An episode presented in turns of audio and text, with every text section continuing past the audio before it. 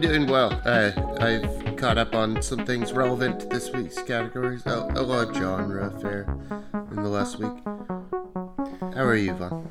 I'm doing well. Um, we've got yeah, we got some fun stuff to talk about this week. Kind of uh, looking at some genre stuff and kind of the aesthetics of film and how uh, film is presented and how it all looks and comes together in that way. Um, but I think I want to start now with what have we watched since the last episode? I don't think I had seen Aftersun, which now feels like it'll be an awards contender in like multiple categories. Uh, and my review for that's up on the site. Um, I could see that fitting in yeah, I've heard nothing but really good things about Aftersun. I really need to uh, to get to that, but it sounds like a bit of a heavy one, so I've uh, I've been kind of waiting, putting yeah. it off. yeah, uh, it's heavy, all right, and it's kind of like that, and um, the Fallout, uh, kind of just two heavy films yeah. that I have like at the near the top of my list. Uh, I don't know if everyone will go for it, but I think the people who do love them will love them a lot. Yeah, it's kind um, of it's interesting because I think Aftersun is an A24 film. I feel like they haven't been pushing it as much as they maybe should be for what seems like it's uh no. might be up there in awards. No, it's a fantastic movie. I feel like it's just come out as like a critic's darling. They haven't like done any push for an audience. It's very um, understated what they've done. I don't know how you market it exactly, but uh, yeah, it's always interesting. Some of these smaller I guess A20. It's weird to call A24 a smaller studio at this point, but it seems like every. But yeah, really, they they don't have like money to like throw behind it like like Marvel does for every film. Yeah, right? like they don't have that budget. Um, uh, there are like four or five very successful eh, A24 films that right. really feel like they were worth the marketing budget. But yeah, it seems like both kind of I think kind of A24 and Neon are kind of in that same camp if they've got a few movies that they'll really put that marketing money towards and then some other ones even if they're even if they're of that quality, they just don't have the the budget to really push them as well. Yeah, they're almost like a Metacritic distributor. Like they're they're yeah. going for very high return on like right. uh, critical and audience reception and trusting their brand. Um, a lot of it's just yeah maintaining a brand by distributing. Um, stuff from festival that really hits. So yeah, they're they're good at distributing things. Well, that's what I really need to get to. What else have you uh, What else have you been watching? Uh, horror stuff, which a few horror things I could probably get to in some of these categories. Uh, I caught up on an action movie, uh, Triple R, uh, which you've, you've heard of. Uh, Absolutely. Sure. yeah. One of my favorites of the year. It's great. What did you think of it? Oh yeah, uh, just astounding. I thought like uh, it would just be like, oh, it's all action. The dance gets in the way. Uh, one of those Indian dramas where I'm just like, oh, it's just kind of song and dance in a way that I'm kind of not engaged with. But I'm like, oh, that's colorful and fun. I'm glad they put that in there. But uh, no, I thought that was like the central moment of action was like when they were like having a lot of fun and dancing, and then yeah. that extends into the action scenes in a, a choreographed way, which I really enjoyed.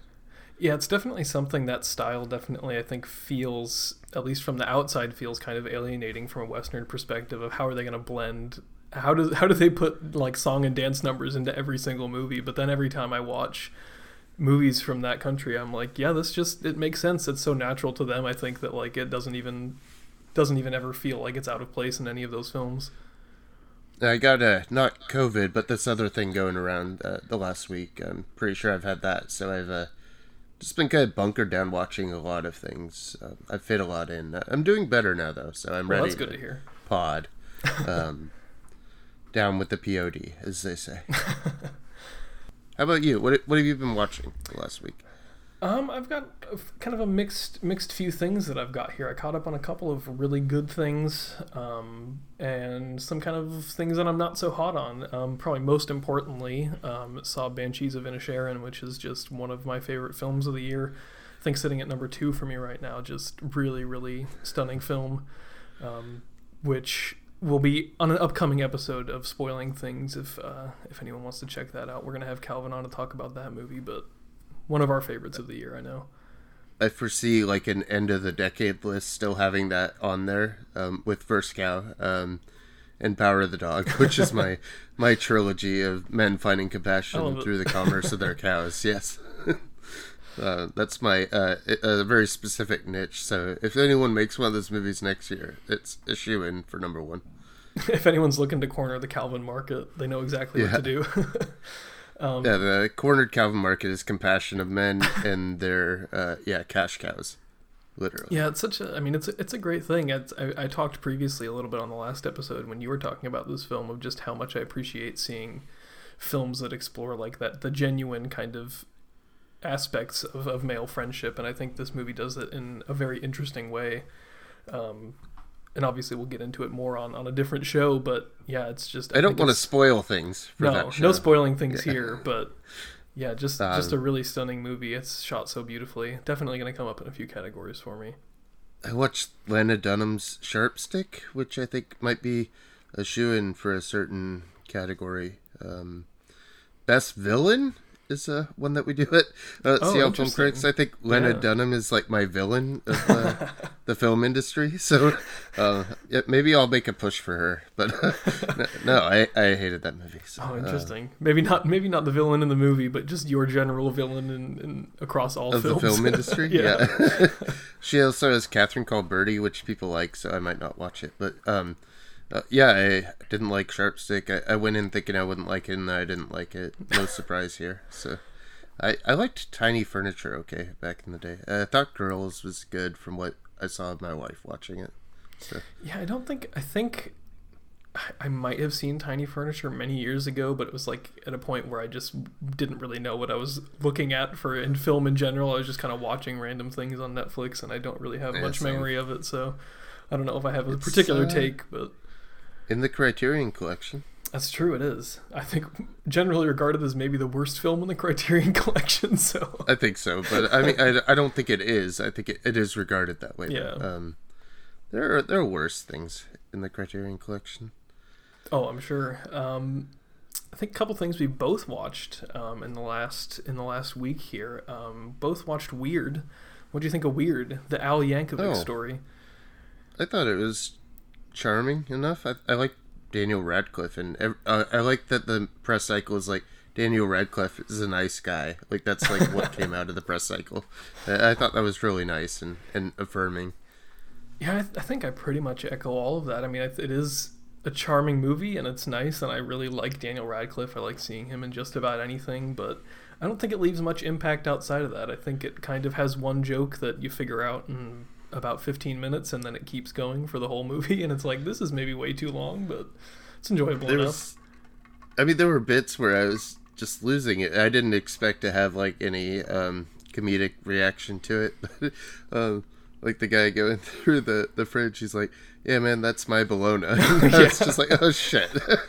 Uh, that that got me pretty good. Uh, there are a few uh, good you know small bits of comedy and they're interspersed yeah. with like the UHFH at eight UHF, HF? yeah.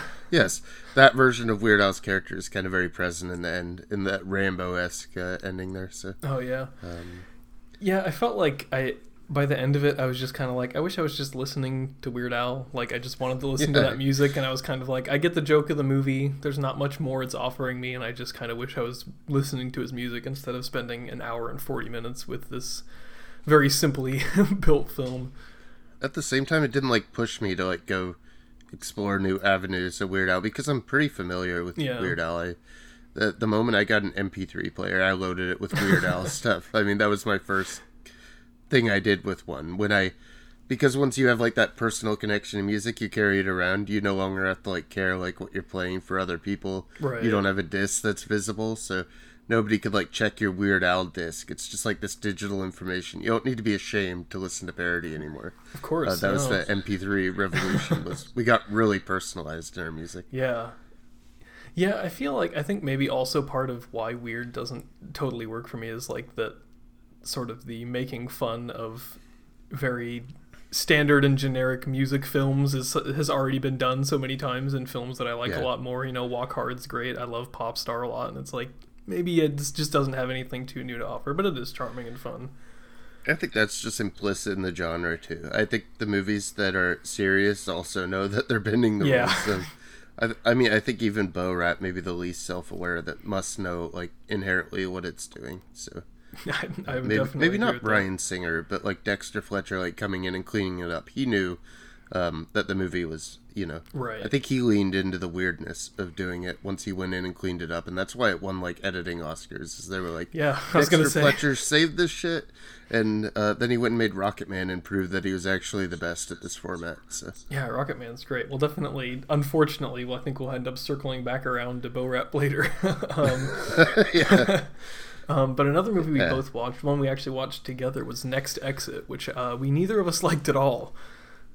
I hardly remember. Well, I, I don't think there's something to remember about it. Like it, it That's goes true. the whole movie kind of tr- trying to find itself, and uh, yeah, that's just one of those that's that's sent on from a production studio, and we're like, yeah, we'll we'll try to fit in a few of their movies. Was it Yeah. Magnolia Pictures? Or, yeah, that was that was Magnolia, and I was I was interested. I like that um, lead actor a lot. Rahul Kohli is an actor I like, and so I was just kind of passively interested through that, and I thought you know it'd be worthwhile to check out. And I was honestly surprised at just how little was there at all. I think you get more from reading the synopsis than you actually get from the movie. I think if I never read the synopsis, I might not understand a lot of the premise of that film. It really doesn't a- give you any information, and it's not better for it. It's a movie where you get less the more you watch. Yeah, Yeah, I that- totally agree. It it undelivers as you go, and uh, yeah, I mean it. It kind of packs itself up. It doesn't unpack itself. Um, it kind of packs itself into a box that you can't open. Um, not fun. Yeah, um, it's kind of a it's a good segue here because I found that to be kind of a failure of a road movie because they're kind of journeying pointlessly. Um, but a successful road movie that I watched was Bones and All. Saw that um, ahead of its release here, and I was just when I was really looking forward to. I like Luca uh, Guadagnino a lot, and totally totally delivered for me. I really really liked Bones and All. I think it's fantastic. I think gonna be up. It's, it is up there in my list, and it's gonna definitely show up in several categories for me. I think. I'm a huge fan of Bigger Splash and Call Me by Your Name, of course, but uh, um, I, I didn't quite catch on to the Suspiria thing. I do like it quite a bit, but I'm such a fan of the uh, original that I haven't. Um, I don't prefer his his version. I think it's a good vehicle for Thom Yorke music. Yeah, oh, that definitely is that. Yeah, I like I like his Suspiria a lot. I mean, I definitely the the original I think is is unassailable, but I appreciate that he does something so drastically different with it. And I I actually Yeah. do I do like it a lot. I do want to revisit his Suspiria. Um, I'd like to Same, revisit several yeah. of his movies, I think, but yeah, also really like A Bigger Splash, a really great movie that I think is underappreciated. I don't see enough people talking about A Bigger Splash, and it's fantastic. I feel like there's no momentum for Bones and All except that Chalamet's in it, so I feel like it could be successful. I can't tell what kind of push it's getting. If it if it has awards potential, yeah, I can't tell about it really. I am wondering the same thing. I feel like I don't really see anybody else giving it any buzz, which is kind of unusual. I would expect it to be a movie that's being talked about more, but I think even in our critic circles, I haven't seen too many people talking about Bones and All or getting excited about it. So maybe it's just kind of one Weird. that's that's kind of passing people by. Um, we'll see as it kind of releases more wide here, and if it uh, if there's more of a push towards the end of the year. But I, I think it's really fantastic. I think it's a really special movie. Is there something about the movie? Do you think that's kind of precluding it from like reaching those conversations? Um, I mean, I, I think as far as critic circles, no, I wouldn't think so. I think in a wider sense, I do think so. I think you're right that the only real drive is is Chalamet fans, which is funny because I, I tweeted about the movie and it got more popular than most of my tweets do. But it was like looking through the people who had liked it, it was like all just like Timothée Chalamet fan accounts.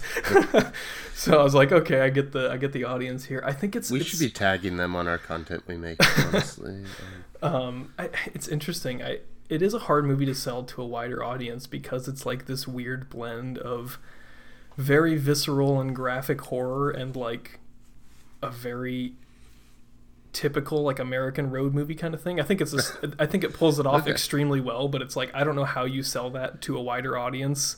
Like this is it too weird? It might be. I know um, David Ehrlich described it as the closest thing he's seen to an American Thirst, um, which is an Okay. interesting comparison, but I think kind of fair. And it's like, yeah, Thirst is also a movie I might not like recommend to a wider audience. You know, it's it's So it's interesting. I don't know if it'll really get too much traction, but I'd love to see it because I think it's great.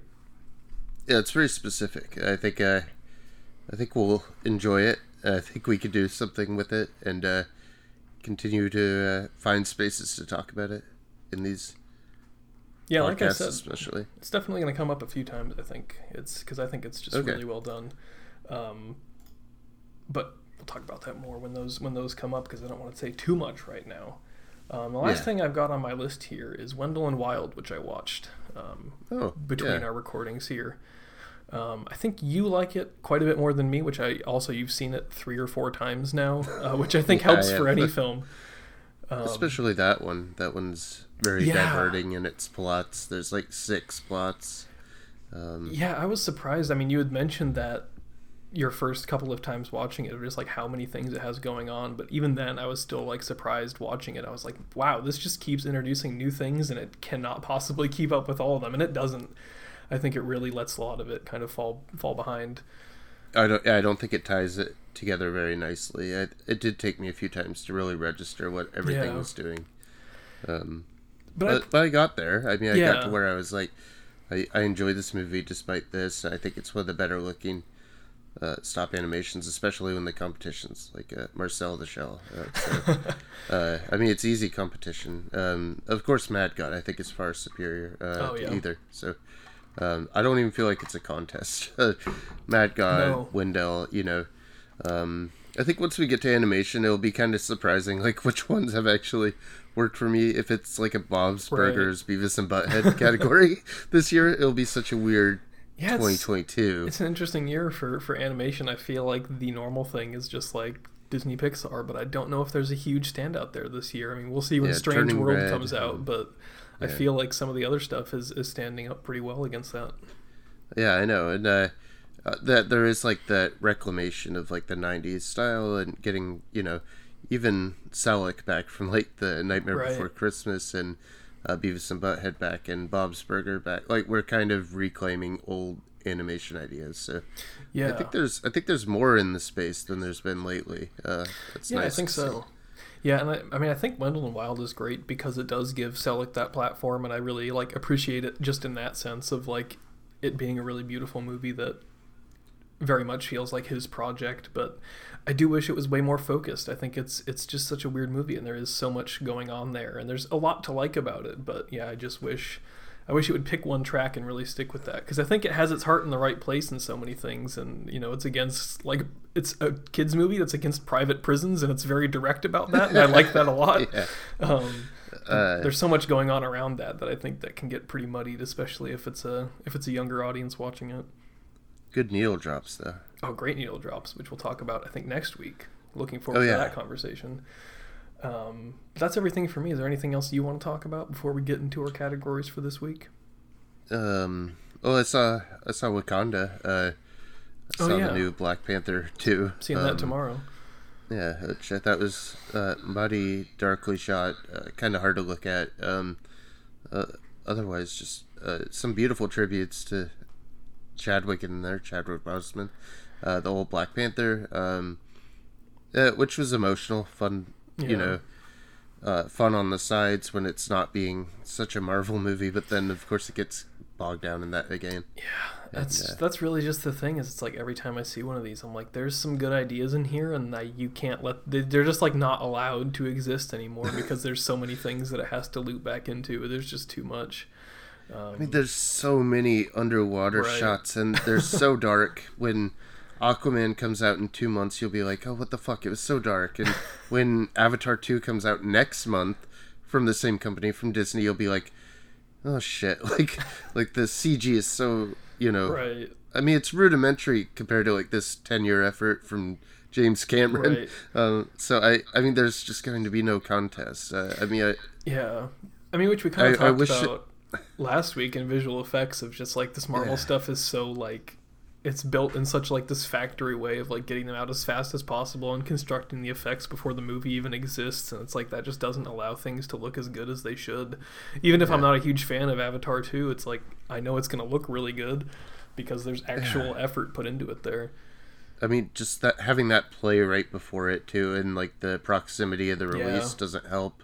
Um, the the fact that uh, yeah Aquaman was going to come out on Avatar's release date doesn't help. Um, I mean, yeah, I, I wish this wasn't all in a Black Panther movie because uh, I love the original Black Panther in premise. Uh, Yeah. I love what it did for people, what it allowed them to believe in, uh, how it represented things they hadn't seen about themselves, the Pan African influences, Yeah. and the the large collective of of different you know shades of black ac- actors that we hadn't really seen in superhero movies. That's yeah, and I mean, I, I will say it seems like from from what I've gleaned so far that this is still doing that for those people, and I think Yeah. that's great. I mean, I, even if I'm gonna watch it and think this is just another mediocre Marvel movie, it's like if as long as it exists as that for for a certain group of people, then who am I to be mad about it? You know?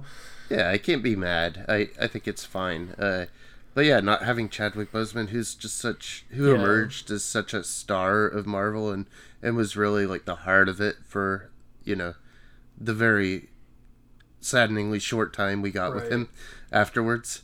Uh, uh, plus Kendrick Lamar like really supervising over that original soundtrack of the first one, and then not being present in the new one. You know, there's there's a difference in like what the Yeah. cultural representation is. There's still like a lot of yeah Pan African rhythms and uh, uh, interesting stuff going on, but uh, in the music, but it's not a Kendrick Lamar soundtrack. Yeah, I mean, I try as Marvel might, you can't really manufacture that stuff. I mean, to a degree, there's always going to be stuff that's just kind of out of their hands and comes organically from the people who are involved, and can't always just make that happen when you want it to. Black Panther, I think, arrived at their their most specific time Yeah. when that movie needed to be right ahead of a lot of the more public awareness of the Black Lives Matter campaigns and uh, just uh, more blackness in like the superhero cinema and in like Spider-Man into the Spider-Verse. And I mean it, it felt like there was a moment there that it was kind of unlocking uh, which I don't think any of the other Marvel movies especially do. No, I don't think so. I think they've kind of been maybe trying to recreate that, but it, there's again, there's no way you can't force that, and if that cultural moment is going to happen again, it's going to be a lot of things that are way out of Marvel's control. Um, yeah and i know like uh, like i have a friend who started like the uh, recast uh, T'Challa like petitions, which it got amazing traction online and got like Marvel's attention. They went and interviewed like Marvel guys Oh, this week who are like the head of the company, and they're like, "Yeah, yeah, we know we you have your petition out there, but, but we kind of have to make the movie we know how to make." And Yeah. um, I guess I, I wish they didn't. I guess I wish they did go Right. recast the character like Superman's been recast. I think it's important. I think it means something to uh, black children, especially. I think it's just such a significant thing. So, yeah, go look out the uh, recast T'Challa uh, petitions online, and uh, that community is really interesting. So, uh, I, I, I don't know. Uh, it's hard to like bury like the the black hero who's just Yeah. was so present. Um, I don't think it'll factor much in awards either. I don't know where to put anything for it. Yeah, uh, I mean, again, not having seen it yet, but I, I, off the top of my head, it doesn't seem like there's anything. I mean, like I said, we talked about why Marvel doesn't really ever register for visual effects, and I don't know if there's that much else that it could fit into. I think maybe a really exceptional Marvel movie could fit into some technical category like cinematography, but that doesn't exist yet. I think Eternals tried that, but that movie's so bad, and I don't think the cinematography is actually effective. So, But they shot outside. They, they figured out they invented they invented how to shoot outside with real cameras. Right. Uh, was the studio notes on that movie? Yeah. So, yeah, that was another movie in Shang Chi. I think less successfully, but having a lot more fun going for right. uh, a diversity poll. Miss Marvel worked, I think. So they are still working at it, but uh, no cultural moment as big as Black Yeah, Panther. I mean, it, honestly, if anything, it's like them trying is is really good enough because it it puts Yeah. different things out there, and that's better than than it all feeling the same. So I'll take that. I'm more in on Marvel than I've maybe ever been. I mean, I I started watching them three years ago, so it's not like I have a long history. I, I watched Iron Man when it came out. I didn't watch anything else until three four years ago, and then I uh, watched everything all at once and leading up to Black Panther because I was so excited for that. Yeah, um, because I like uh, Ta-Nehisi Coates. I like his writing, and I like kind of uh, what he was bringing to to Marvel. I kind of believed in something socially there. So, um, like like I read his books like Between the World and Me, and I was like, well, you know, maybe Marvel's really something to look at. So. Um, yeah, Marvel always likes to. They, it seems like they're very capable of giving you a lot to believe in, and then it comes yeah. out, and you're like, "Oh, I believed in this. Maybe I shouldn't have." But and then I did like dumb things along the way, like decided Ant Man was the best Marvel movie, and I've stuck to my guns ever since. And I, you know what, I appreciate that. You gotta stick with and it. And then I watched Love and Thunder this year. I'm like, that's the best one of this year. I, I mean, I'm making a lot of dumb decisions as I go, but. Uh, that's because I have no affinity for the brand and the comics and, and the legacy of these films. So I get to make bad decisions that that longtime fans wouldn't do. I think that's probably for the best, to be honest. I think it's, I think it's so. probably probably better that way to just make whatever wild decision you want rather than being feeling like you have to stick to something specific. Yeah, being like beholden to like how it matches the comics. Right. I don't know what any of that is. So, um, but yeah, I think I think Marvel has like one aesthetic, one idea. Right. Speaking of this week, one action movie template that they've kind of applied to everything that carries through. Yeah, so let's let's step outside of the very constrained Marvel's Marvel aesthetic and, and step into some different stuff. I, I, we're going to talk kind of about just kind of general visual presentation, and then we'll get into some genre stuff at the end. Um, I guess just overall, starting with like what what is it that you look for in like a film's general visual presentation? Like, what what makes you like a film the way a film looks? Is there anything specific? I think it needs to be for me a holistic approach that begins with like an audio visual level, especially. I look for that first. Um, some connection between, you know, uh, the sound and vision of a movie is the most important right. thing I start with but um, I need it to feel bespoke. Like I want the audiovisual design. Um, I guess I should talk about it in terms of design. Like I want a movie designed and coherent, and uh, visually, I want it to have themes and motifs that make a lot of sense for the plot that it's servicing, or uh, the characters that exist inside the world, or the world that's being built. Um, yeah, I want all those things to cohere and make sense. Um, I don't need it to be like an action or visual effects movie. I, right, I think yeah. like Aftersun is a very visually coherent movie and is probably one of the better examples this year of what I want, despite you know uh, being you know just a mix of just mini cam footage and yeah. and her mixed memories of uh, her father and uh, and then these evocations of like non memories of just him existing without her. So um, I think like that's a very cohesive multi-layered aesthetic that's also layered well into sound and, and club music and dance and um, also silences. Silence is yeah. important for me, but uh, yeah, just building a, a coherent world with characters that seem to exist in it and have purposes and have drive that are driven by a visual aesthetic that works for me. Yeah, I mean, you want all the pieces to to fit together. I mean, you can have a movie that's objectively shot very beautifully, but I think if the other stuff really drags that down, then you're not going to think about how it's shot really beautifully. Um, going back to like last year, like um, Last Night in Soho is shot by one of my favorite cinematographers, but it's a movie that I really don't like very much, so it's not Even a movie that a I think movie, of. Yeah. Even though it's um, very good.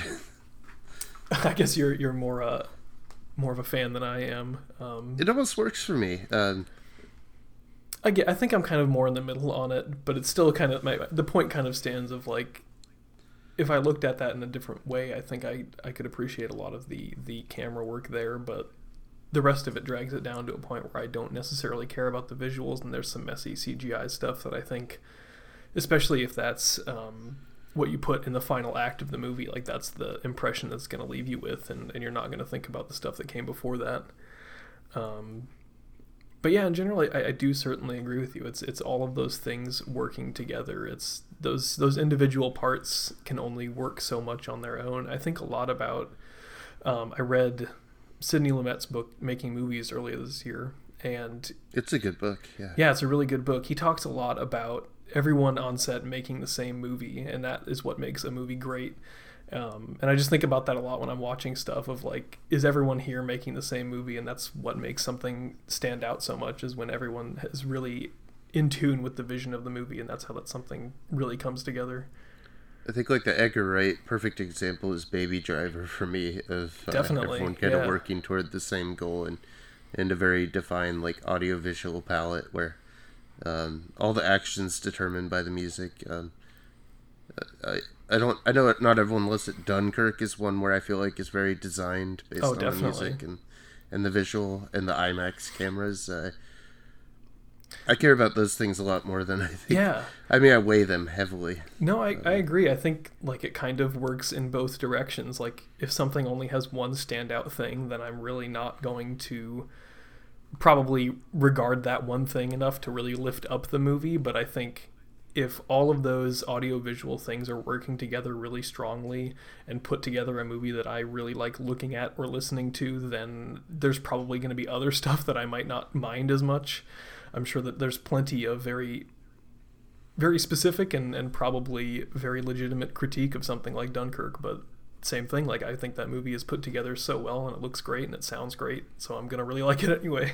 Yeah, exactly. It's such a thrill. It, I think it is a thriller. I think it accomplishes that through the soundtrack. I think.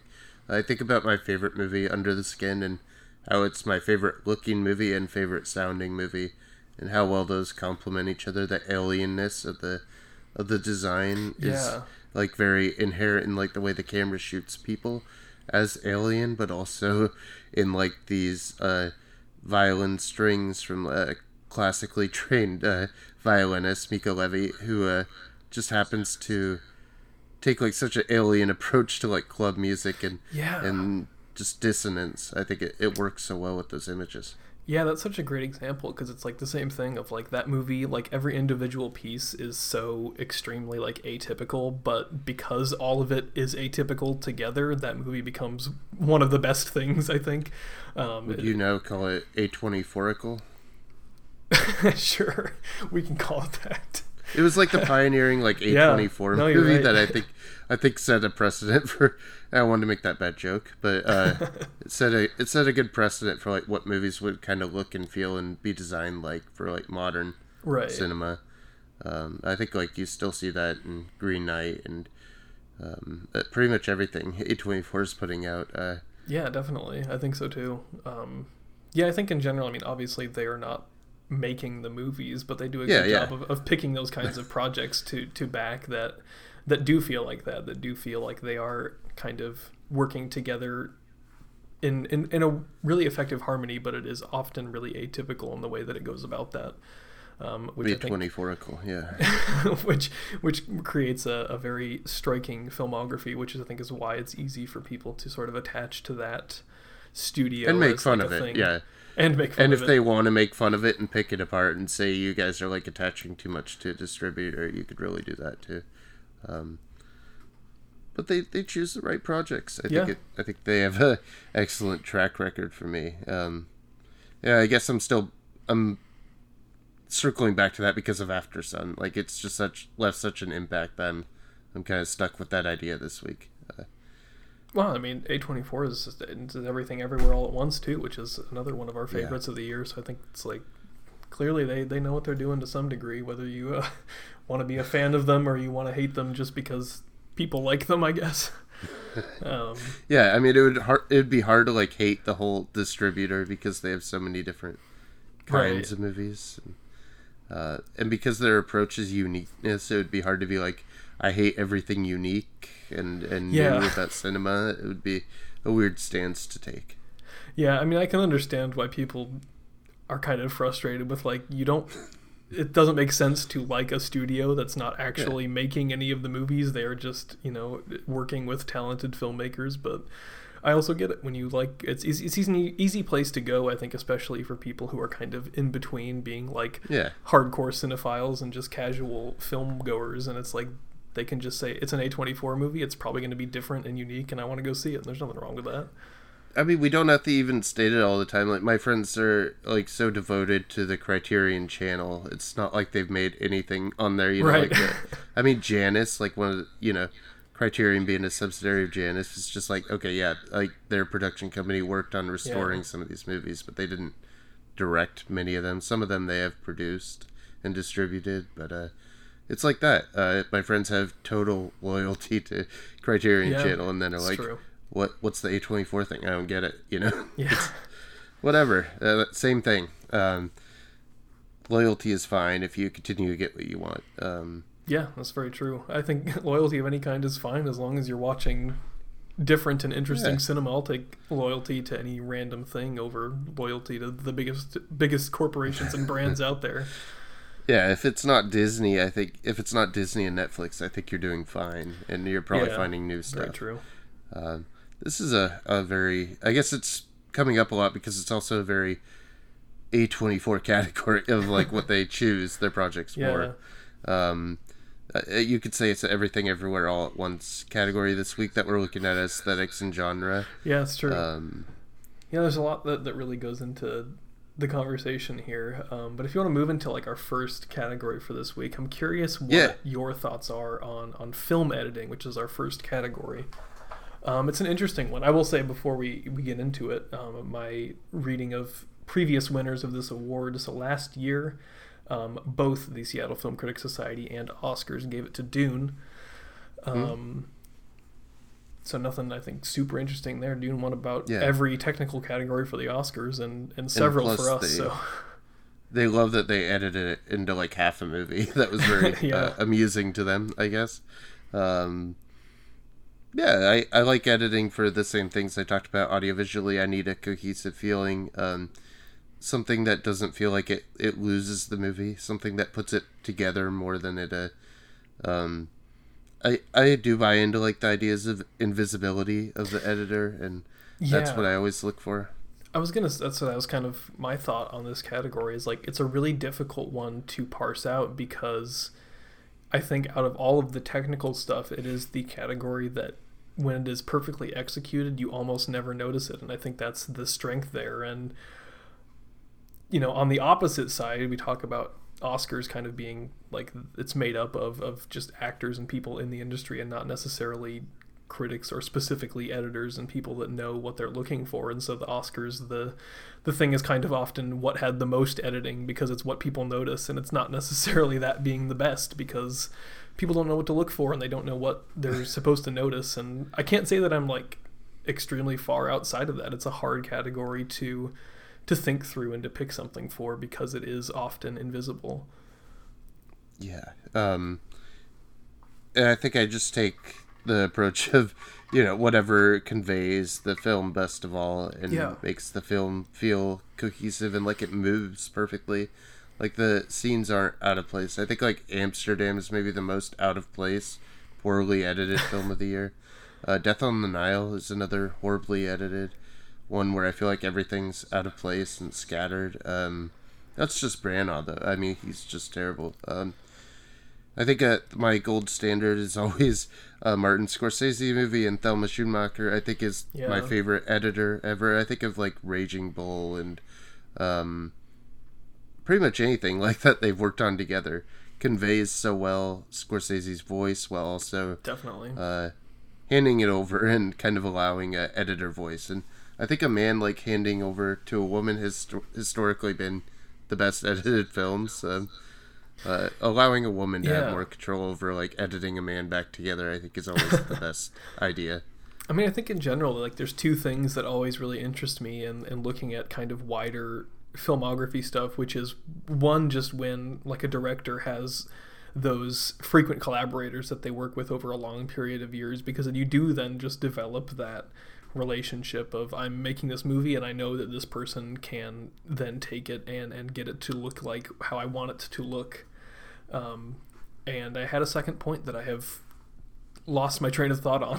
so unless I remember it, I'll, I'll leave it there for now. But that stuff is is definitely definitely very interesting to me. I've taken an unconventional approach, or maybe it's one that I've always wanted to take, but I've began with uh, a movie that I think would be atypical for an editing award, Okay. and a um, a group of editors would never choose, um, which is Fire of Love, because I think uh, oh, that entire movie and the way it's come together is a process of editing. Um, Erin Casper's the editor there, and she worked with uh, director Sara Dosa, like in her Berkeley home, like where Ber- you know um, Sara Dosa went, and she's an academic as well, and she pieced together this film um, out of footage left behind of this couple who like really fell in love around their volcanology and I think the whole film is an act of editing and the reasons it works I think are because it's edited together to tell a love story. Uh, that's Yeah. um, that's premised around like this couple just having thousands of hours of footage, and I think that has to be the most astounding editing of the year because it's taken all this pre-existing stuff and made it really gorgeous uh, when it didn't have to be that movie. No, I would be very hard pressed to disagree with you on any of that because I think you're absolutely right. I think often documentary, like the narrative, comes from the documentarian because they are in the process of making it. They are they end up you know kind of inserting that that bias into it and pushing the narrative that they want to push and creating it. But when you have a movie like this that is constructed out of archival footage that was not shot by the by the director, then it's it becomes a very much a, a film of editing and how do you put this together and how do you construct the the sort of story that you want to tell out of this footage and i think it, it really is an exceptional story of that because it really does tell a very cohesive story just out of this footage You have that approach, and then you could do like the Shoah approach of being like, okay, I have five years to edit together nine hours of my movie. And it's like, um, there. I think documentaries are really undercut in actually just being works of editing. Um, I think most of the you you know archival or not, I think they're they're really just crafting together um, yeah definitely. something true that they put their camera on and uh, how you tell a story is how you edit it together and i think the most successful documentaries are the well edited ones and the rest are talking head documentaries that are just randomly inserted uh, people talking about a subject Yeah, I think it's kind of unfortunate for that genre of film in general. Like I think documentaries, like people often just think of it as what's what do they do for the documentary category specifically and not how can these Yeah. films that are also films how can they be fitting into other categories? That's that's absolutely true. I think this is the only one i would really consider this year. Um, Riotsville another one from uh, uh, magnolia. We talked about magnolia earlier. Uh, that one might be another work of like editing as uh, an interesting component of old footage of um, military drills running riot drills in fake cities and how it was supposed to predict how it would go in real life but uh, no i think fire of love is the only choice i'd really slot in my top five Interesting. Um, I've got I've got a few for editing here. I think, and one that unfortunately you haven't seen yet because they're only showing it Oh. at midnight for some reason. But Tar. I know. Um, I thought Tar would be the best thing to see this week, and I tried very hard, and ended up at Black Panther. So well, I I can't say I blame you for them putting the showtime at 11 p.m. for a three-hour movie. I wouldn't go either. Um, eleven forty-five, and you have to figure that's AMC, so it must start past midnight Yeah, because 30 minutes. they have more than fifteen minutes. Yeah, Oh yeah, that's terrible. Yeah, but Tar I think is, is really exceptionally edited. The the way that I kind of think about this film, I mean, it is a film about a conductor, and it's a film about orchestra and symphony, and I think that the film really excellently mirrors that in the way that it's constructed. I feel like the film itself is sort of symphonic, and I think the editing also reflects that of kind of this film that sort of crescendos in the whole way that it feels in general, and that that's really impressive to me when like the editing itself can reflect kind of what the film wants to the film's thesis i guess and, and i think that's really excellent um, so i think one of the the few that like i noticed in the in the way that the editing was exceptional. I think also um, and this kind of goes along with um, our action discussion later but i think action is also like an exceptionally difficult thing to to edit and can make the make or break really an action movie is is how you put it together in the editing because there's plenty of movies where either way either the action's fantastic and I think that the way that it's shot and edited make it look terrible or I think that the action itself is really terrible and they try to edit around it to make it look good. yeah, yeah. It's all about like when you cut, how you create Right. context around the action, what you edit between. Um, for me, I guess another unconventional choice. Um, I'm kind of go going off target for all my editing picks. Would be Mad God because uh, um, the idea of spending what 20, 30 years editing together stop motion footage. Um, uh, Yeah. Stop motion again, another act of editing. Uh, Definitely. uh, particularly where you uh, you figure oh they just position a guy 50 different ways and they take shots of each one. well you have to like edit the right ones together and uh, another Yeah. choice where i'm like god that's a, a highly constructed visual piece that only exclusively works because of the exact sequence everything's in.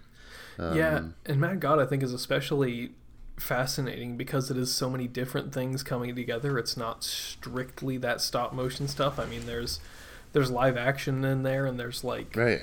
stop motion mixed with still sort of stop motion, but like they change the sort of fluidity of different things in the film, and it's like that's Mhm. it creates such a fascinating effect, and it's like that stuff is all in how it's how it's put together, and I think it's especially impressive. Like we talk about different stop motion films this year, but it's like it's definitely different when you've got something like Wendell and Wild where they've got they're building a film and they know exactly what they're going to make and then they make it versus Mad God, which is like this extremely long project that's been put together over in, in so many different places over so many different years and him just really w- wanting to work on this and wanting to complete it that he was Yeah. able to produce something so cohesive is is fascinating And Wendell and Wild's a, a good example of why Mad God works because it so doesn't. I mean, Wendell and Wild doesn't ever work that way. Uh, the way the plots are are edited Yeah. together, it's impossible to follow that movie. Whereas Mad God's just like one continuous idea that really feels Yeah. fluid and very much opposite ends of Um, the spectrum there and maybe our like some of our friends are like, oh, we just watch the movie and we just don't don't see it. Like we don't see the movie there. But uh, for me, it is just an uh, active editing and love of craft. Um, yeah, I, I love Mad God. Did you have Did you have an action one uh, for this category this year that you were that you think was just like so exudes like editing? For editing, yeah, I, I think so. I think, I mean, for me, I, I think that there's actually quite a lot in the editing of Top Gun Maverick because I think, Oh, I think especially like trying to convincingly shoot the plane action in that movie. You have to get. I mean, they, they obviously they have to get so much coverage of it, and then it also becomes a game of how do I edit this to make sure that the viewer is really understanding where these planes are existing in space and and how it's all coming together while you're getting all of these different shots and locations and interiors of the cockpits and stuff like that and i think that there is no point in that movie where i don't understand exactly where everything is and what's happening and i think that's totally a product of, of the editing and how it's it's all put together in post they said they had 800 hours of footage before they cut it down into Oh, a crazy. reasonable movie. Just imagine. I mean, that's a yeah That's so many times more than what you see of any scene. So just like choosing the right ones, putting them together in a way it's always convincing and uh, always services that movie. I think. Uh, yeah, yeah, that works well. I think in that category for me. Uh, Aftersun was another another recent one where again I think the the mix of three different um, forms there is really compelling to tell the story yeah um, editing together, yeah, the uh, spliced together videos that they took of each other on vacation, plus the memories and then the, the non memories of her father existing, and then uh, crafting those three together into an edit that doesn't disrupt the movie Right. and tells the story from like her as an adult looking back at her childhood uh, uh, successfully. I think it's a a big ask that I don't think most directors could have uh, uh, figured out yeah i mean editing editor. So editing's super crucial in a film that's like about memory and, and trying to Yeah. kind of look backwards. I think not that I would put it necessarily in this category, but like After Yang is like a similar thing of like when you're looking at combining kind of the past and the present like that, it's it's really important to know how to put it together cohesively. So like kind of the same thing with action. It's like you have to know exactly where everything is and, and what you're looking at and so you're not confusing different uh, different locations and different time periods and stuff like that. I did have after Yang in mind um, for yeah, like the same reasons that you're saying, and uh, just from the beginning of that movie, just uh, I think the edits are, are interesting. It pairs images together in interesting ways. Again, audiovisually con- coherent, and uh, um, the dance sequence at the beginning. Oh, Oh, uh, yeah, the editing is interesting. Yeah, uh, yeah, I'd, I'd put that in there, and uh, because I like directors who edit their own works, and it, edits all his movies. I think. Oh yeah, that's Yeah. true. You did you did mention that. Yeah, I think I think you're right. I don't know if I ever had it written down here, but I certainly okay. certainly should add it. I, I think I think yeah, just having Yeah, this drop Top Gun right. out of there. Put in after Yang. uh, Um, but I think I mean I think that's everything I have to say on on editing there. I think there's only a few things that really stand out to me at least so far. We'll see kind of what comes through in the rest of the year, there's definitely lots of releases left to come. Um, I don't know if I, I necessarily would say I'm anticipating anything in particular for editing. Um, yeah, maybe you know you can never count out a Spielberg movie, so certainly we'll see yeah. if that plays. Uh, that's about it for me. That like I think I'm only thinking about that Spielberg movie for a lot of these remaining categories. Um, yeah, I'll have to see what what else. I mean, everything everywhere all at once could probably fit in the category at a stretch, just because it doesn't lose so, so, many threads. It's incredible. That keeps it running in the air. I mean, I think you talk about how much of a failure films like um, like Death on the Nile or Amsterdam are, and like this genre that's kind of having this resurgence, like this murder mystery thing. It's like maybe worth looking at something like Glass Onion of like if this can yeah. successfully edit together that the the murder mystery kind of thing with so many different threads, which obviously I think Knives Out does excellently, but have not seen Glass Onion just yet. Yeah, I think I, I think I'm good on the category. Otherwise, uh, I think we have a good spread there of unconventional and conventional choices. Yeah, I think that's definitely a category where I'm not sure how I would ever really predict that one, um, as far as what direction um, anyone like the it'll Oscars or Wheel go. Yeah, yeah, it'll probably be Fabelmans or yeah, uh, maybe maybe Weird because of a Bo Rhap. Maybe they'll maybe they, they'll feel attached to Weird also. I would be I would be surprised. That would be a, a funny one to see win for sure. Um, that would be like the best joke on the genres. Or like a, right. yeah, weird best editing. um, you want to talk about cinematography though? Let's talk about best cinematography. Um, real quick, we'll mention last year we gave it to The Green Knight, and the Oscars, of course, gave that to Dune. Um, I should pull up who the cinematographers were on that. Um, was uh, I, I forget if Green Knight was even nominated at the Oscars there. I, I don't think Green Knight got any board? nominations. Yeah, which was such Insane. a bummer. Um, yeah, Greig Greig Fraser on uh, Dune, and then um, let's see, Green Knight. Green Knight. I, I think it's Andrew Droz Palermo. Um, okay. Who has also done? Who also did a Ghost Story? So has worked with uh, David Lowery before. Um, Hmm. But yeah, yeah what do you, very.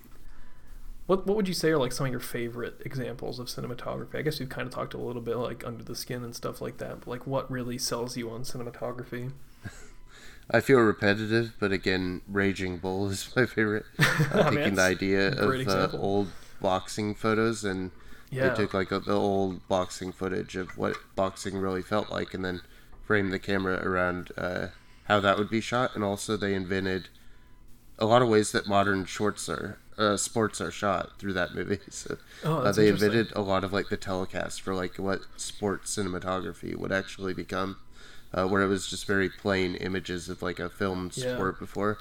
Raging Bull created like a whole dramatic um, language of what uh, sports were in the cinematic context. So I think that's a by far I think my favorite. Uh, Under the Skin, of course, yeah. Um, that that has just such an alien language in its cinematography yeah. as well. Um, yeah, I, I don't know. I would say I, I am a Scorsese head, which is coming out, and I think a lot of his cinematography is really what I'm looking for in a typical movie. yeah, I mean, I, I again, like, I, I don't think I can I can disagree with that at all. Certainly, he has so many great examples of that. I mean, I feel like he's often weirdly disregarded. I think maybe just because yeah. he's such like a he's been there for so long, doing such a great job that taken for granted. Maybe. Yeah, somehow he's it's not notable anymore when he continues to do a great job. But yeah, there's there's not really many of his movies that I would go look at and say this isn't a, a phenomenal example of any particular aspect. Uh, what what are you looking for? What's your uh, example of great cinematography? you know, I I don't know. I'm I feel like I'm pretty easily impressed as far as cinematography goes. Um, I I like lots of different things. I like when I, I really I just like when the cinematography is expressive, um, and and kind mm-hmm. of pushes the aesthetics of the movie forward quite a lot, and that can look like a lot of different things.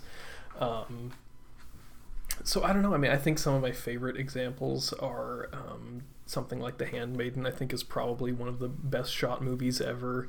Um, I really like the way that pretty much every Kiarostami movie is shot are, are some Yeah. of my favorites as well. Um, something like Paris, Texas is, is also a really stunningly shot movie.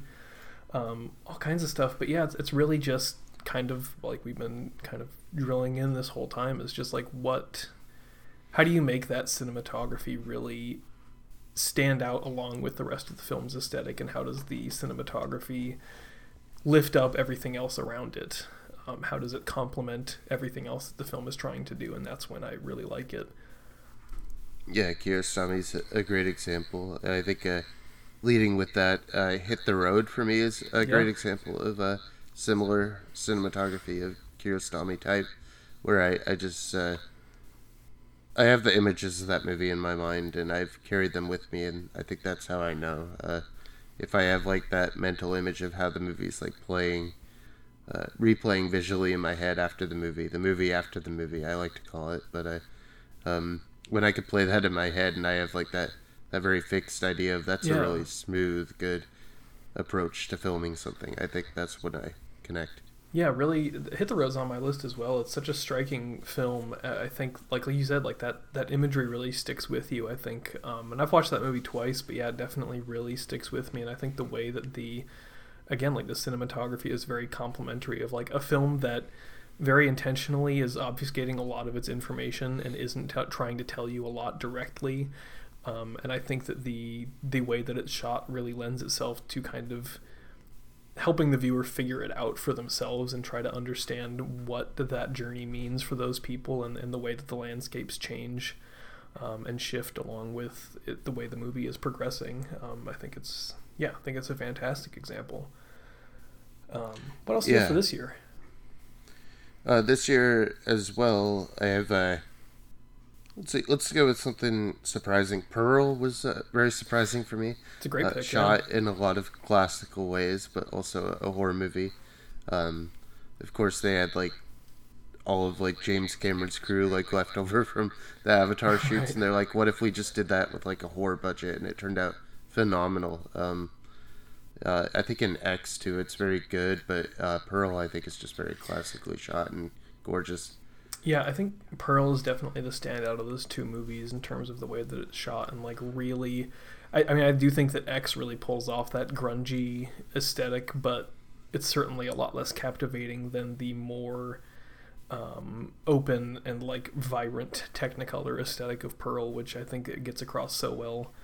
Um, and it really is just like it's the way that you shoot something makes such a huge difference, and it's such an interesting project to look at because those two movies are the same teams of people and the same you know direction and the same location but it's just the way that you choose to shoot it and put it together and and change things in post and it makes such different movies.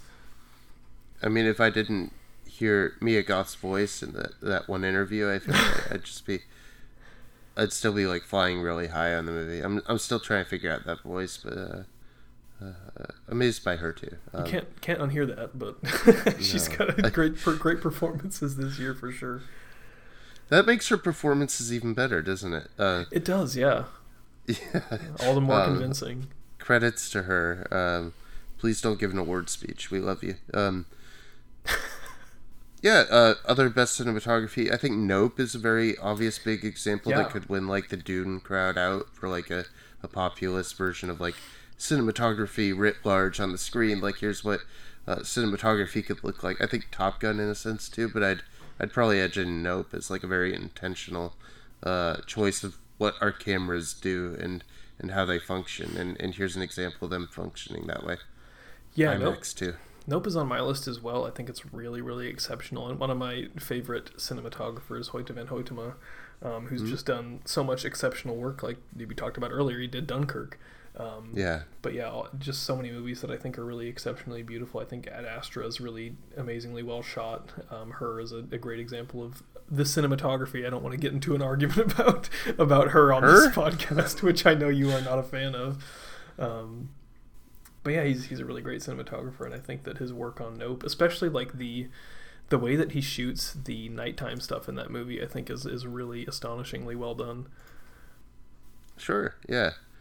Um, I'm trying hard not to comment on her. So uh, I shouldn't have brought it up. Let's let's move on quickly. All right. Um, we also have a uh, the Northman was one for me where I thought uh, mm-hmm. very compelling and uh, very awkward cinematography. The camera jumping around, not following the action in a way that I found compelling in a in an odd way. Uh, watching it twice, I kind of hooked on to more of like that's a weird way to to shoot that. That's unconventional. That's a strange choice yeah. in that movie. Which I think I feels like a very Eggers fixture of like the way that he shoot things shoots things very unconventionally. I think is is definitely yeah. can be seen throughout all of his movies, but it, it definitely it works for me. I, I, think The Northman's on my list as well of, of like really exceptional cinematography this year. But I think that's also like maybe an example of like me being kind of easily sold on the cinematography because I think that and Banshees of Inisherin are just like they're movies that really shoot really well, really beautiful landscapes, and I'm like, this is really beautiful movie. I like this a lot, and it's like maybe that's not what exceptional cinematography is specifically, but they're right. still really beautiful movies.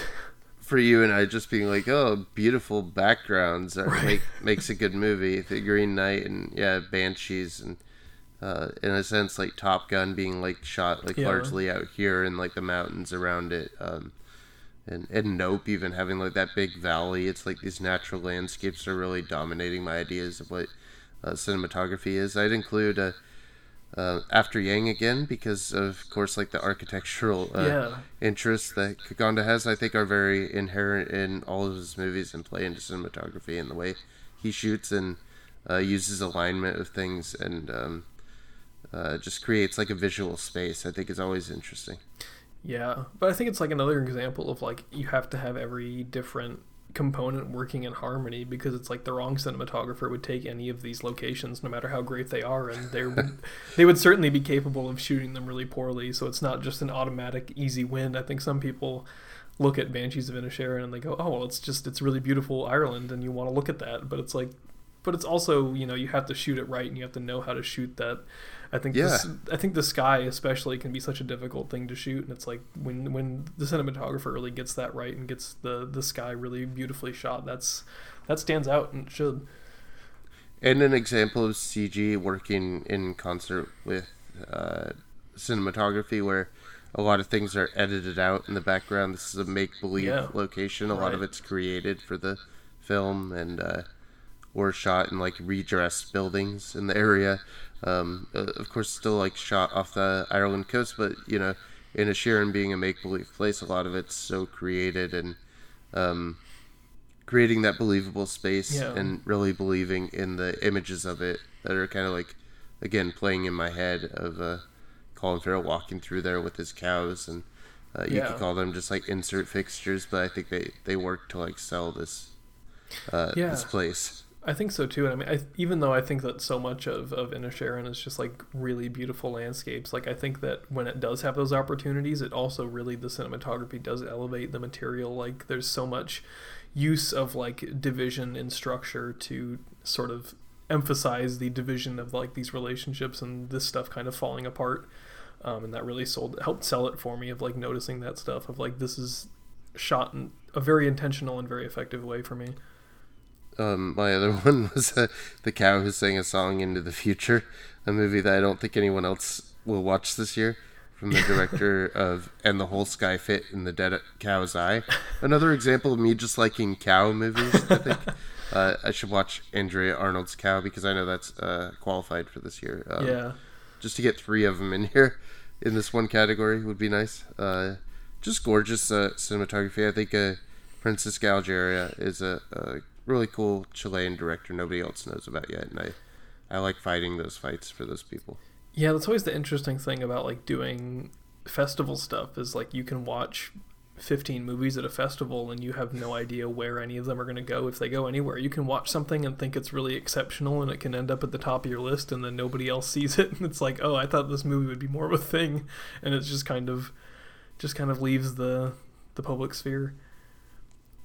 Some stuff yeah, just uh, doesn't get picked it's up. It's a shame. I, a shame. I like the movie so much. Um, and it has so much cool, like, again, it's mixing, like, alien imagery with the uh, really cool backgrounds in Chilean, like, swamps and, and just, like, cows against meadows and things I like. Um, I, I wish other people had seen it. Uh, four Yeah. other friends have seen the movie, and none of them are critics. That doesn't help my cause. Yeah, I think maybe my my pick there might be um, a film I saw this year called A Vanishing Fog, which I don't think Oh. anybody I follow has seen. It only only 237 people have, have logged it on Letterboxd. so definitely one that flew under the radar. But I thought was a really beautiful movie, um, really well shot, but just wasn't really, as far as I know, picked up by anyone. It's probably not going to have much attention on it, and maybe doesn't even Again, qualify yeah. because it hasn't had a release. So Yeah, both of these movies could qualify in three years and be Right. picked up by uh, yeah someone. Um, so I I never know what to do with those when I'm like so impassioned by Yeah. something right away, and I don't know if I'll have a fight left in me in three years for the cow who sang a song into the future about cows literally singing songs that uh, project this woman into the future, and uh, she gets to explore her life through uh, multiple realities. Um, people should see this movie. I'm, yeah. I'm making myself want to rewatch it. It's so cool. Um, Chilean directors are rad. I don't think. Oh yeah, I was also going to mention um, Decision to Leave, which I think um, is really well shot, and Bones and All as well, which I saw. Um, also, both just really well shot movies. I think kind of different different spaces that they occupy. I think Bones and All kind of does the thing of of really shooting really naturally beautiful things, but also shooting them really well. I mean, it is a. I think it's maybe kind of a prerequisite for a great road movie is is being able to really shoot your landscapes well and to shoot those areas and that movie really does get to the, the heart of that kind of section of America. Um, and then Decision to Leave, is, I think, is much more effective in, in the way that a lot of um, Park Chan Wook's movies are, of like being very technically effective and, and shooting things in a very specific way that kind of flies under the radar at first, I think, but then you kind of come Yeah. to realize by the by the end of the film that like everything was shot so specifically and was doing things that you maybe weren't even noticing, which I always really Hmm. love watching his work. I can't wait for that decision to leave. I, I I'm just waiting for. I don't know where the opportunity is to go watch it. Uh, is that is that out? Uh, yeah, I think it played at SIFF somewhere, um, but it might be gone already because they only have a they only can play stuff for like a week, I think, and they got to put Is it neon? Ye no, actually, I don't think so. No? I think It Decision feels like a neon movie. It does. I think Decision to Leave was a MUBI uh, release. I think Oh, they shit. bought it. Okay, Um, so, so, I we don't. may not get it. Um, but I might be able to subscribe to MUBI and get to watch it. So yeah, we'll find a way. We'll have to see when that uh, when that comes out. More Let's see, becomes more there's- available. It's at Regal Meridian. Showtime starts at uh, 11 p.m. Is the decision to leave. Uh, All right. Well, let's wrap this up, and you can get down there real quick. right with Tar and like the movies I, I can't afford my physical presence. Yeah, Decision to Um, Leave is also a bit of a longer one. I think I mean, Jesus. like two hours and fifteen, so not as bad as Tar, but but still definitely too late for a for an eleven p.m. showtime. And it's pretty good. You'd think it would it fit in this category for you. I think so. Yeah, I, I think it's really exceptional. I think it's just a great movie overall. Um, but yeah, I think the the cinematography is really it's really special. I think there's some there's just some great stuff there. I think he really knows how to how to just get effective shots out of very what might be just very standard locations. He kind of constructs ways to make these these locations really beautiful and it's like this movie doesn't have a really beautiful landscape to look at or anything like that. It doesn't in, in places, but for the most part, it's like these very personal interiors. But he manages to make it really exceptional, which is just kind of those things working in harmony together.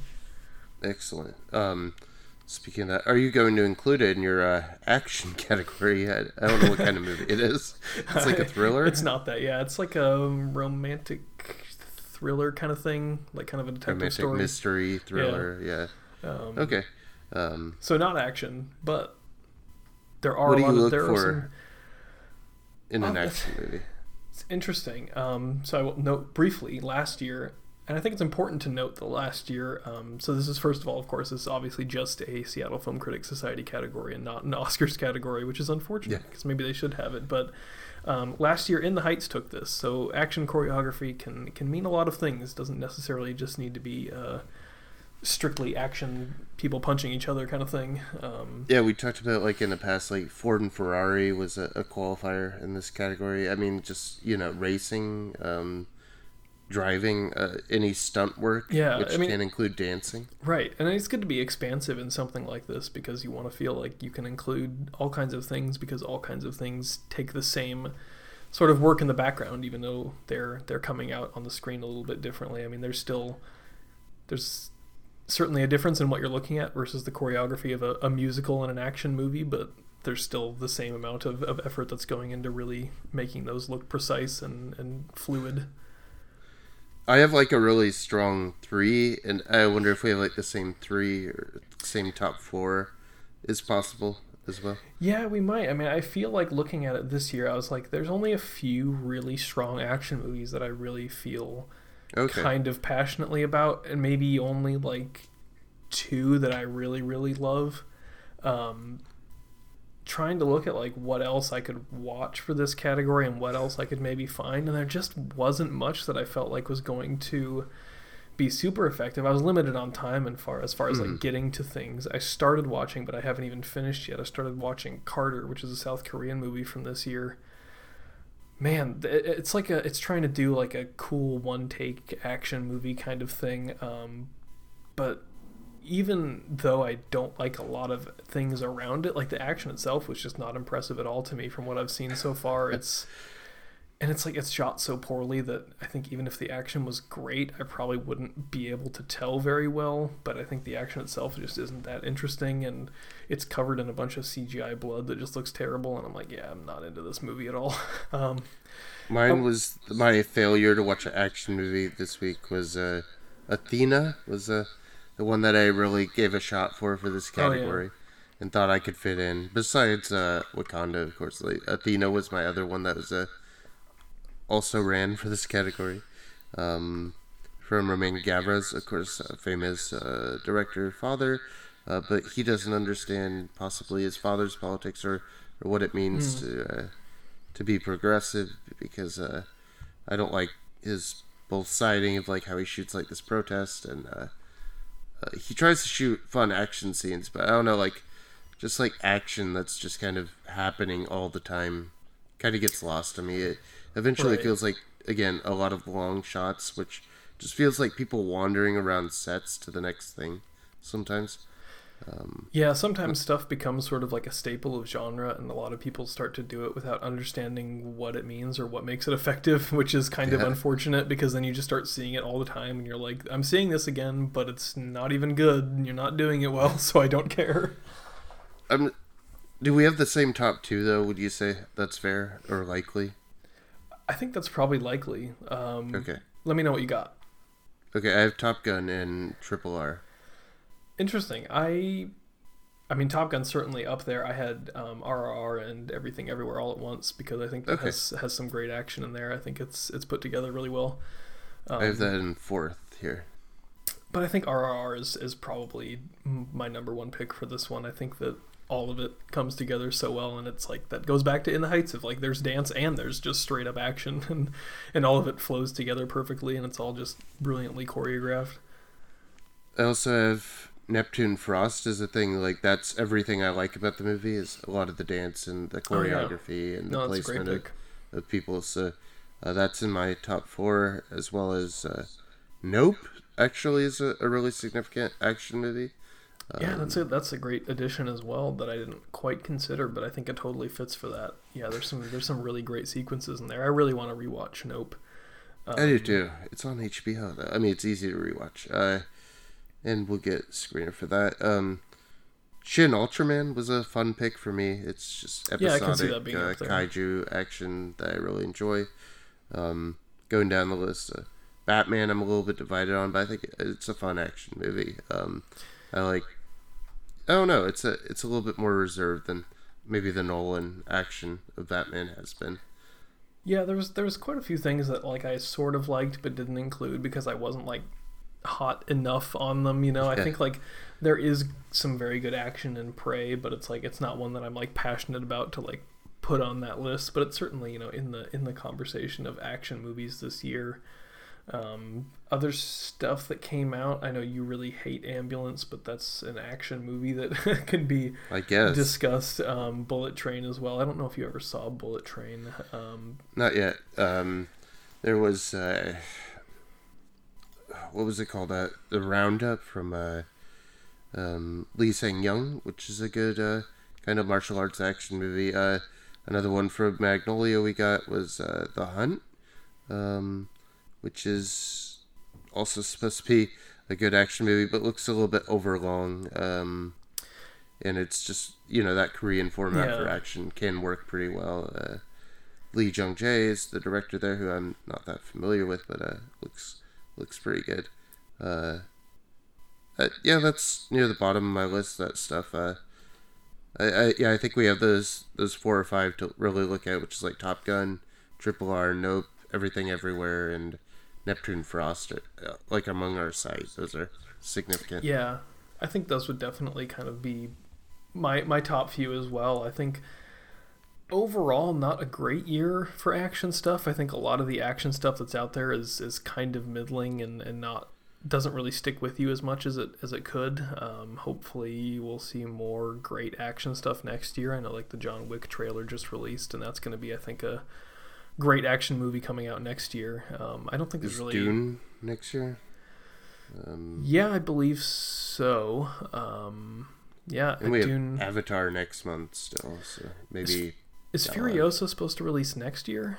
That might be. so. Uh, yeah, that might be. Uh, That's a easy shoo-in. as well. So- Yeah. yeah, we might as well nominate it now for next year. Um, yeah, I, I just feel like James Cameron having a movie next month that that could happen. Anything yeah, very true. action related could happen there.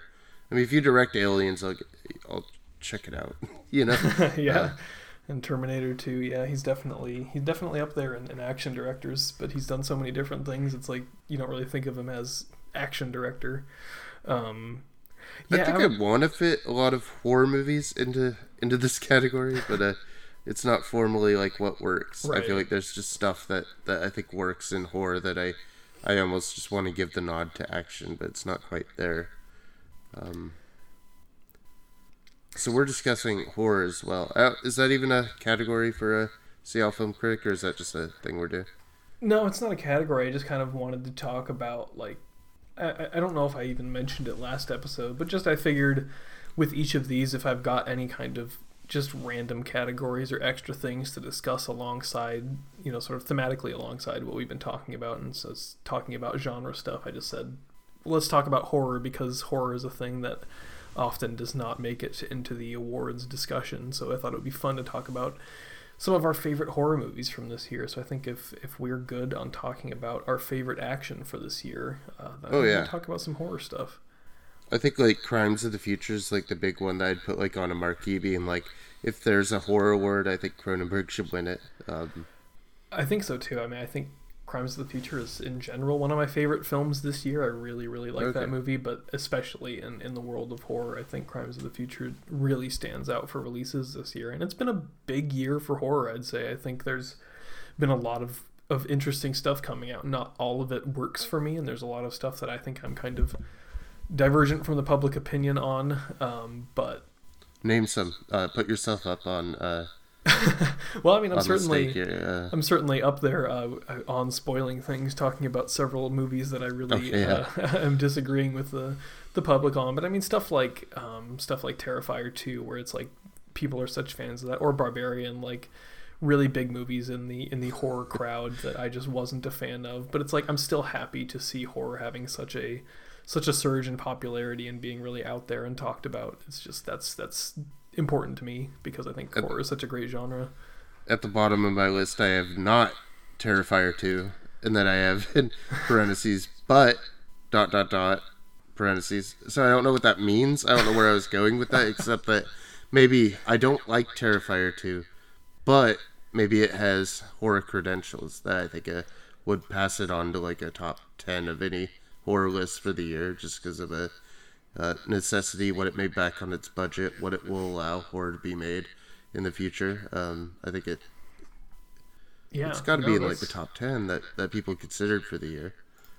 I think so. I mean, I think if I were to expand I like my it. um my top ten into into horror, then I think that um I don't know if I would place Terrifier two in that, but I also don't know if there's maybe how many horror movies have I even seen this year. I've got twenty five this year, so I think that would Yeah. probably make it pretty close to that. But not a movie that I particularly love, but I think certainly exemplifies a lot of what horror is. Even though if I don't know, I think it does it well.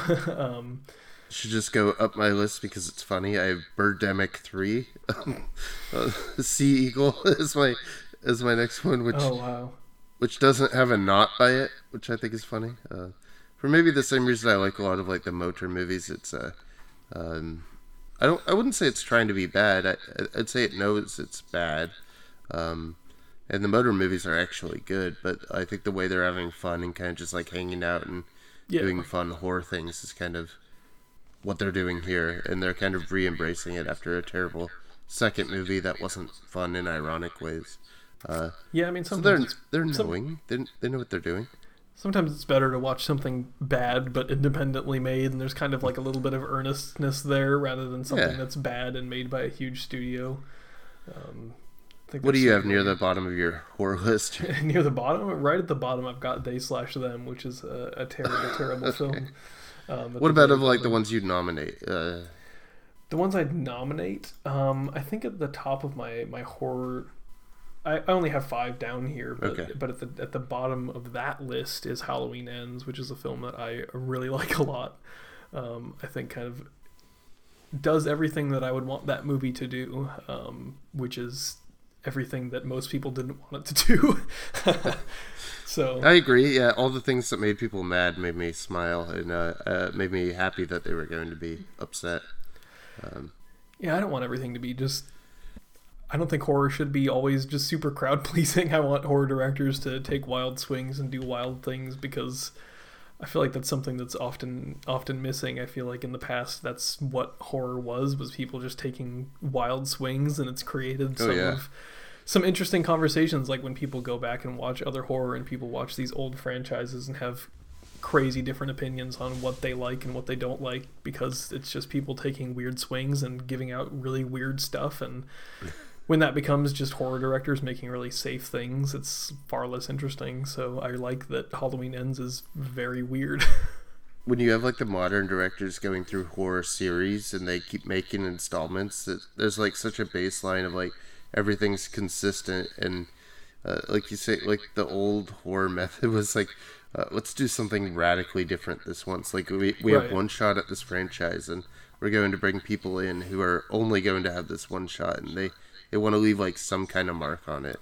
And uh and like you said they did take wild swings. And when you watch a whole horror filmography you don't want it to be texas chainsaw. You want you don't want it to be hellraiser. You want it to be like okay, these guys actually tried something different. You want to be exactly. like uh, Friday Thirteenth Part Seven, uh, written by a friend of mine, but uh, where they were like, uh, "Let's try to win an Oscar with this movie." Uh, you want it to be like something that wild and like off the wall. Yeah, uh, I mean, I think Friday the Thirteenth is like the best example of like a series where it seems like almost every installment they thought was going to be the last one, and then it wasn't. so it's like every director is making it with the idea that like this is the last shot at it, and it, it a lot of those movies don't work very well. But again, it's like they're wild swings, and there's a lot to admire there, even if the films aren't great that's kind of how this one feels too. It's just like this is our last chance in this uh, this trilogy at least. Yeah. I, am sure Halloween will come back. Um, I don't think it's ended in any way. Uh, Can't imagine. Yeah, it's too much money in it, and and now our uh, the director gets to go on for The Exorcist, something I'm a lot more reserved about. Uh, but uh, we'll see how that goes. Uh, I'm always willing to have fun. I hope he takes weird swings there, because Exorcist Three is another one that's like let's take some wild ass swings and just see what happens. Uh, yeah, uh, Halloween too consistently bad in consistently bad ways. Uh, it is as a it franchise. is very consistently bad as a franchise. Um, again, talked about on uh, the most recent episode of spoiling things, talking about Halloween ends and uh, talking about several horror releases, including Terrifier 2. But yeah, just not a good franchise when you look at it overall. um, down near the bottom of my list, I Studio 666, which is the Foo Fighter movie. Oh, yeah, I didn't uh, get around to that. About them, like, um, following the legacy of classic rock musicians like uh, Led Zeppelin, you know, Pink Floyd, like all these ones that, like, went into haunted castles and, and recorded their albums and uh, had, like, haunted stories about it. Um, and it's about every member of the Foo Fighters getting picked off until Dave Grohl has to pursue a solo career.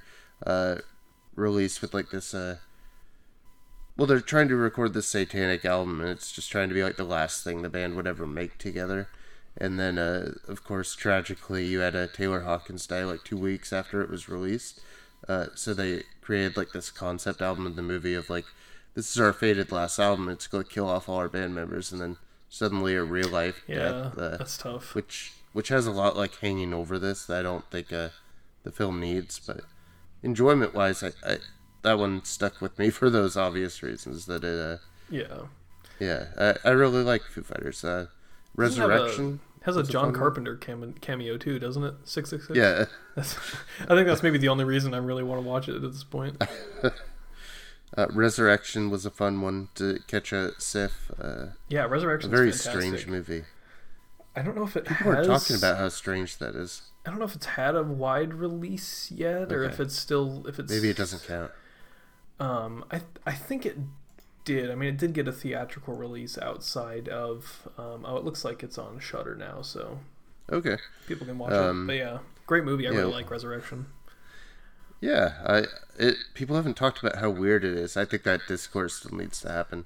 Um, what else? Pearl. Pearl obviously like just blew Pearl's me away great. based on my Yeah. disinterest in X generally. Um, fantastic movie. Mad God I have at the top of my list because I adore it. Yeah, I need to note somewhere that because I have I have Mad God and Hit the Road on my list from last year, so like I keep forgetting that they're eligible this year. I need to note Right. somewhere that I know because Mad God would certainly be at the top of this list as well. Uh, nope, which keeps coming up. I have Mm-hmm. in there. Uh, Bodies, bodies, bodies. Probably the only place I have that, and it's not going. Yeah, Oh, bodies, bodies, see. bodies. I like a lot. I've got Flux Gourmet in here as well, which I think is fantastic. Um, Hmm. A little bit like horror adjacent kind of thing, but um, I- Bones and All would be technically horror, but like I don't think of it in the same way that I think of that genre horror stuff. It's more of like horror again, like horror adjacent kind of thing. Um, I think Flux Gourmet leans into that a lot more though. Um, but yeah, it's been a, it's been a really good year for horror. I mean, it's I think so. yeah, uh, just lots of stuff to watch, which I think, if anything, is is great when there's just lots of horror coming out. Um, because I think even even if it's bad, it's it's fun to take in that stuff. I think horror more than anything else for me, it's like I can watch a lot of bad movies and they probably will just I'll forget about them and I won't think about them again. But a lot of horror, it's like even if it's not great, it's stuff that I'm probably gonna think about to some degree for a lot longer. And it's not like it's not counted out if I give a horror movie a three out of ten. That I'm not going to rewatch it next year. Uh, I, I love that about horror movies. It's like very true. I could yeah. give it the lowest score. My friends could all give it one out of ten. I'm like, yeah, I think it's time. I think it's time for that movie to be on my watch list and and for me to really dig in to the uh, Leprechaun franchise uh, in total and watch all the Evil Bong movies. Uh, yeah, it's time for that. It's true. You never Uh, never discount horror like some other stuff you discount. Like I have no interest in watching Amsterdam, but if there's bad horror that I'm missing, I'll absolutely watch that. yeah, it's a really easy buy into. I, most of the time, I'm pretty ready to say yes to any horror idea. Any group watch that involves horror, I'm pretty much ready for. Um, uh, started a little rough with the the new Scream movie, which I didn't love this year. Nah, um, yeah, I really don't like that either.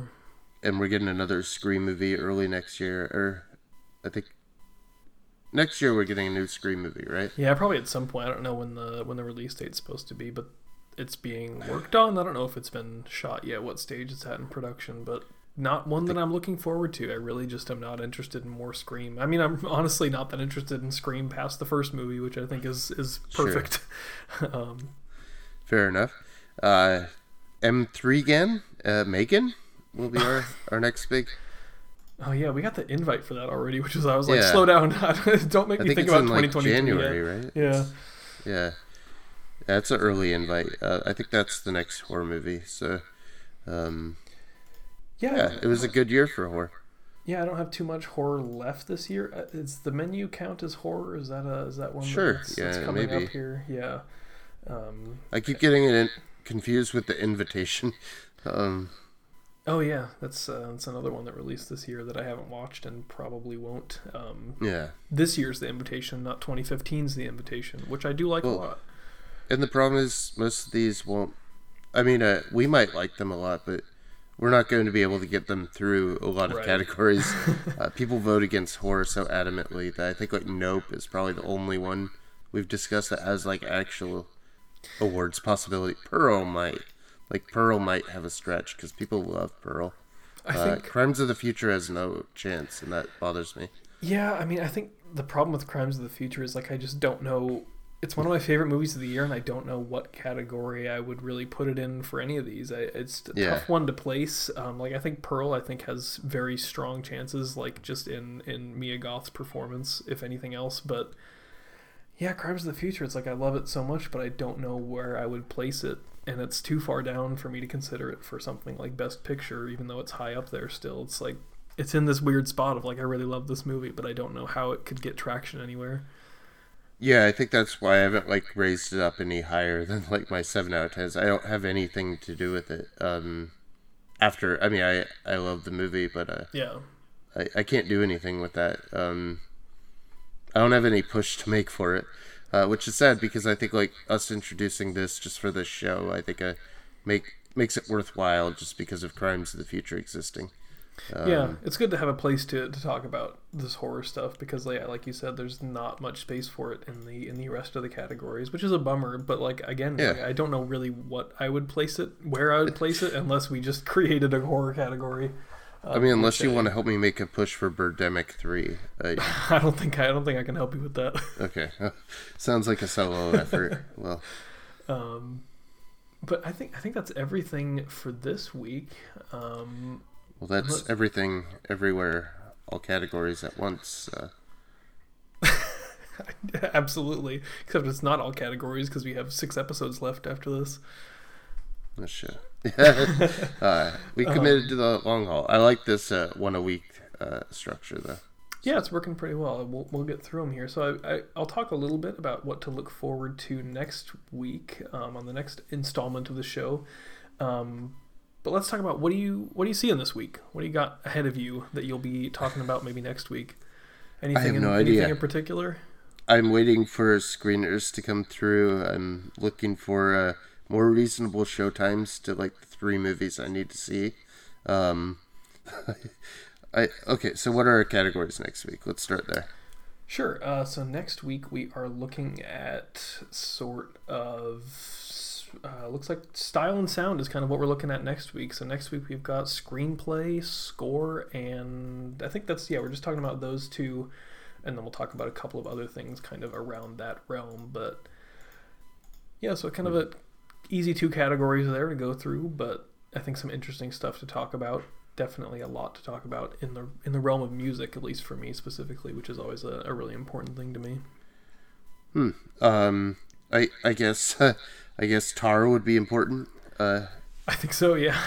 Yeah, if I could get to Tar, I think that's what I would want to see uh, the next week. Um, Yeah, and it's I don't, I don't see anything else that I really need to get to um, in that category, at least. Uh, Well, I will say we so I, Bones and All I don't think is getting a wide release until uh, Thanksgiving week maybe. So that's that's probably uh, not going to be there, and that's one that I'm really looking at because of um, Trent Reznor and Atticus Ross. But they did two scores this year, and we are seeing one of those this week, which is Empire of Light. They also did, um, so that's could possibly be a contender there. Um, yeah, we'll I'm see. looking forward to Empire of Light, and I'm seeing that uh, in uh, happier news that uh, they're, they're switching the Tar screening to uh, 11 a.m. Uh, throughout this week, so that that might be a possibility now. Uh, There you go, I'll be excited if I could just get that in and uh, Empire of Light, um, but also whatever they send to us. Uh, I'm ready Yeah. to start receiving things and kind of burst through uh, some of these uh, that unknowns. Yeah, stuff's starting to come in. That's gonna be interesting when it starts coming in more and more. I'm looking forward to, to receiving some stuff that maybe I've missed this year. Um, I'm actually seeing quite a lot this week. I mean, I, I have Black Panther tomorrow. Not that I think that that's particularly going to come up in any categories. Sure, Um, maybe set. I mean, maybe yeah, music it could, but Yeah, we'll see. Um, and then also uh, Glass Onion, like I said, Empire of Light, and then the menu is all this week. So a busy week of, of, of stuff. Yeah, it's a busy week, um, but it should be fun. Um, stuff that I'm all looking forward to. Um, Same, and then, yeah. and then, and then whatever else, yeah, whatever else comes through in terms of, of screeners and stuff, we'll see. I don't have anything super specific lined up. I should take a look at my list real quick of, of what I am looking for before the end of the year. I don't think there's too much. I think a lot of it that's left is just waiting for stuff to become available to us so that Yeah, I can same. catch it. Yeah. Um, Yeah, trying to get to what we can, and then a waiting game for when things get mailed out to Right. us. Uh, I feel pretty caught up on what all the streamers did. Um, I I feel like we could add a comedy comedy category here. I saw Confess Fletch, something I haven't even logged yet, but uh, uh if there was a comedy category that might might be in it. Um, Yeah, I don't know what Uh, I've seen that's for comedy really this year. I don't know if I have anything that really, really stands out to comedy, me. Yeah. yeah. Even just looking at my list in comedy, it's like number one is Banshees of Inisherin, which is like I guess, but I don't know if I would call that a comedy in the sense of, of it being a genre movie like that. But uh, yeah, I looking at thought this, weird like- was just fine, but I might I might include it there. so, Yeah, looking at my list, it's like I don't really have anything that I would say is comedy. Magic Spot is here too, but it's also like I wouldn't call that like a capital C comedy like any anything else. Um, yeah, no Bo Burnham specials this year. So Much to We're out of Steven's luck. appreciation. yeah, shout out to Steven. Um, I'm sure we'll have a very civil conversation about Oh, I'm sure. Inisherin, um, where we don't lose any friends and no longer talk to them. I guess we'll find out. Yeah, maybe we'll re- Yeah. replay the events of the movie in our in our in the spoiling things episode. Um, Well, thanks so much, Vaughn. I'm looking forward to it. Yeah, great conversation this week. Uh, fun stuff to talk about, and we'll have lots of fun stuff to talk about next week. Um, anything else before we sign off here, Calvin? No, that's uh that's good for me. Um, do we have a sign off? Do we have like a, a really cool slogan? No, I don't think we have anything yet. we don't have anything cool. I wrote a little intro for how I start the show, and I have no idea how to end it. I don't know how to end shows. That was a, a critically considered uh, uh, ending. Perfect. Nailed it. Uh, see you guys next week.